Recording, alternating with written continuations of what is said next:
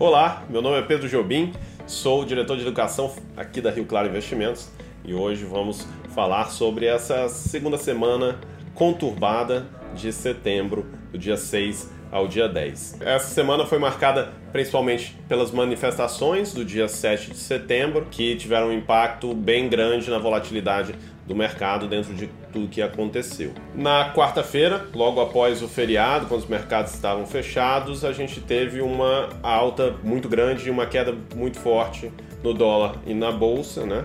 o dólar subindo bastante, a bolsa caindo quase 4%, refletindo principalmente as declarações do presidente Bolsonaro durante as manifestações e do ministro Fux ali aumentando a tensão entre os poderes é, e também uma, o início de uma ameaça ali de mais uma greve dos caminhoneiros, fato que marcou bastante o mercado no passado. Essa tensão política posterga cada vez mais as reformas que o mercado tanto espera, principalmente a discussão bastante urgente da questão dos precatórios e do novo Bolsa Família, que afetam diretamente a maior preocupação do mercado financeiro, que é o problema fiscal do Brasil que vem se agravando.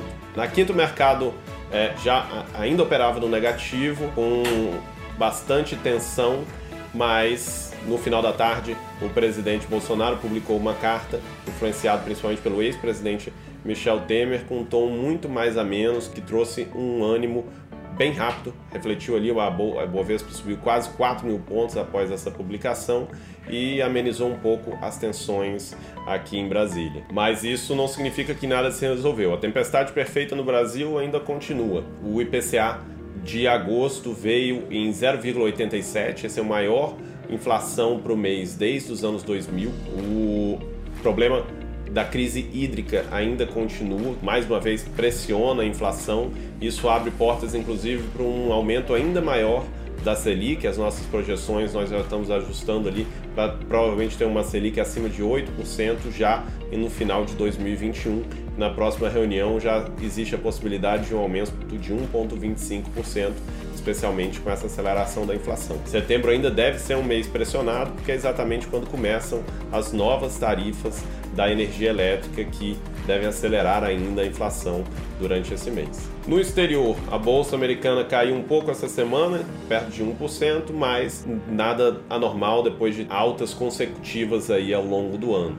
O desemprego veio abaixo do esperado lá nos Estados Unidos, o que abre portas para um, uma desaceleração das compras que o Fed vem fazendo de ativos dentro do mercado e reflete um pouco na queda da bolsa, mas é um dado positivo para a economia, economia, economia americana.